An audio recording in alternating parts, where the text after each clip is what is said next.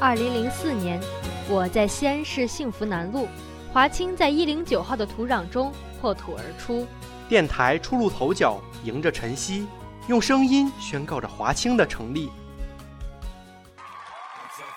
2018年，我在北京奥运会的现场，运动健儿们正为国争光。电台迎风而上，不惧挑战，同时也用声音为他们加油喝彩。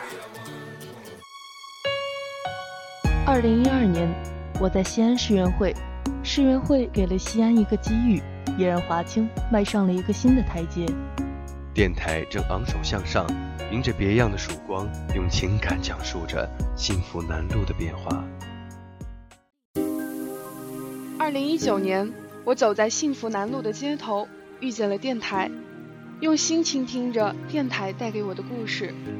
我在电台等风，也等你。飞扬电波，沟通无限，我们就在你身边。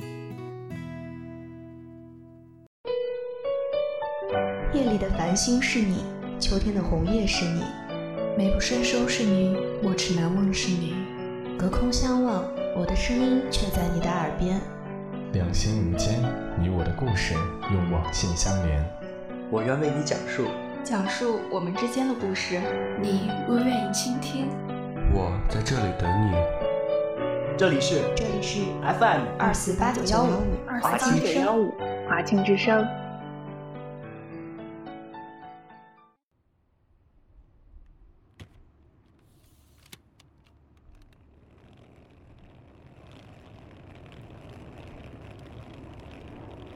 嗨，大家好，这里是 FM 248.915，我是今天的播音刘静。假如你有幸能活到100岁的时候，你会想到年轻时的哪些事情？是自己的童年，自己的初恋，还是没有完成的梦想？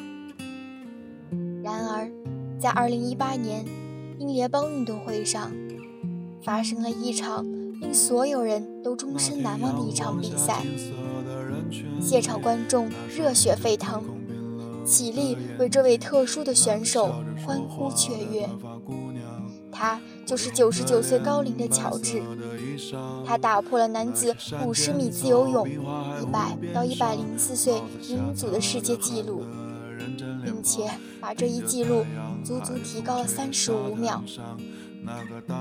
尽管观众不清楚乔治的故事，也不知道他的梦想，他们只是被这位老人的执着所感染，那份热血足以穿透一切隔膜，让人感同身受。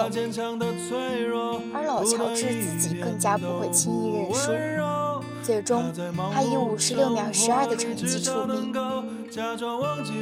当乔治背着手走进赛场时，所有人都没有注意到这位身穿休闲装的老人。起初大家都以为他只是一位走错路的普通观众，因为他的入场方式像极了一位饭后遛弯的老大爷。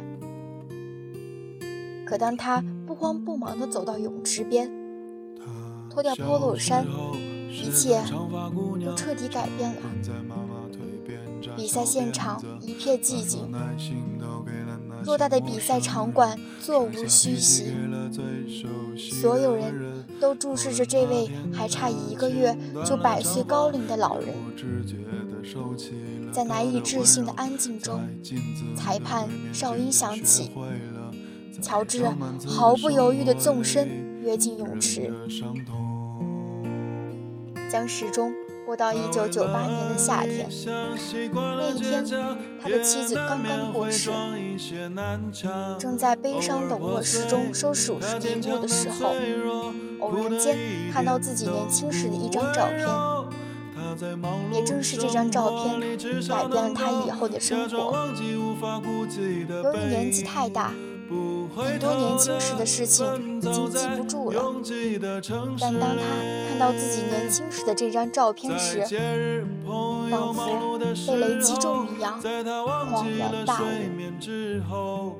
一段年轻时的情景在脑海中蓦然而生，想起来自己年轻时的一个梦想，一个早已泯灭在漫长人生路和平凡生活中的梦想。他想成为一名职业游泳运动员，代表国家参加世界大赛，并打破世界纪录。乔治年轻时可谓风流倜傥，从小也非常喜欢游泳，并且运动天赋极为出色。但由于二战爆发，年轻的乔治只能应征入伍。在枪林弹雨、颠沛流离的生活中，乔治逐渐地忘却了自己想做游泳运动员的梦想。战争摧毁了他的雄心壮志。毕竟在战争中如何能够生存下去才是他每天应该想的事儿。老乔治在80岁高龄忽然重拾梦想，他想参加游泳比赛，他想打破世界纪录，他想在自己人生暮年时让自己任性一次，好好的做一次自己。老乔治的年纪太大，关节早已退化，心脏也有毛病，连独自生活都存在些许问题，但这些都没能够阻止得了他。第二天，他就穿上泳衣去了游泳馆。意外的是，事情并不像人们想象的那么糟糕。在游泳馆里，他结识了一帮老友，他们都是之前参加过国际比赛并获奖牌的职业游泳运动员。退役了以后，就成立了一个名叫“海豚游泳”的组织，专门招募年长的退役游泳运动员。老乔治在和老友们讲述完自己的梦想后，所有人都决定支持他的想法，并为他提供最大的帮助。可下水后的乔治才意识到他的身体有多差。他在岸上进行了1个星期的身体机能恢复后，第一次下水竟然只游了5米就达到了上限。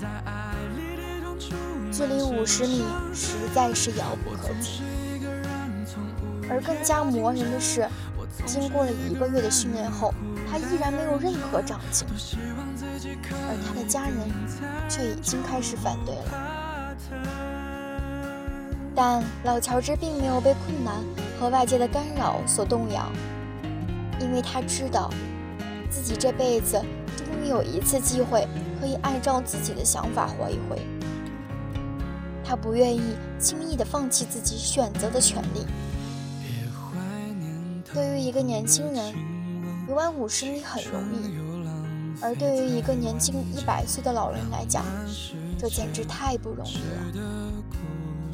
这时，在场观众似乎被这位老人的精神所感动，全场爆发出了山呼海啸般的加油声。他们整齐地喊着乔治的名字，为他加油鼓劲。尽管他们不清楚乔治的故事，也不知道他的梦想，他们只是被这位老人的执着所感染。那份热血足以穿透一切隔膜，让人感同身受。而老乔治自己更加不会轻易认输，最终他以56秒12的成绩出兵。到达终点的那一刻，全场观众都在热烈地为他欢呼喝彩。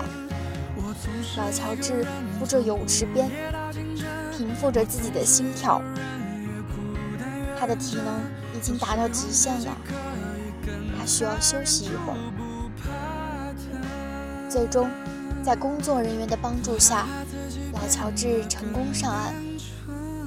他也凭借着56秒12的成绩，打破了约翰·哈里森保持的1分31秒19的世界纪录。他成为了100到104岁年龄组新的世界纪录保持者。那一刻，老乔治露出了孩子般的笑容。他不但打破了世界纪录，还将整个纪录整整提高了35秒，令人难以置信。赛后人们才知道，老乔治在备战期间被诊断出了早期癌症。如果他这次不完成心愿，恐怕以后再没机会了。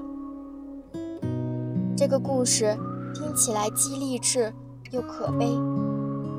励志的是，他年近100岁依然为梦想拼杀；可悲的是，年轻时的梦想险些被自己亲手埋葬。100岁老人尚且热血未凉，我们又有什么懒惰的理由呢？凌晨2点的马路上，你疲倦地拿着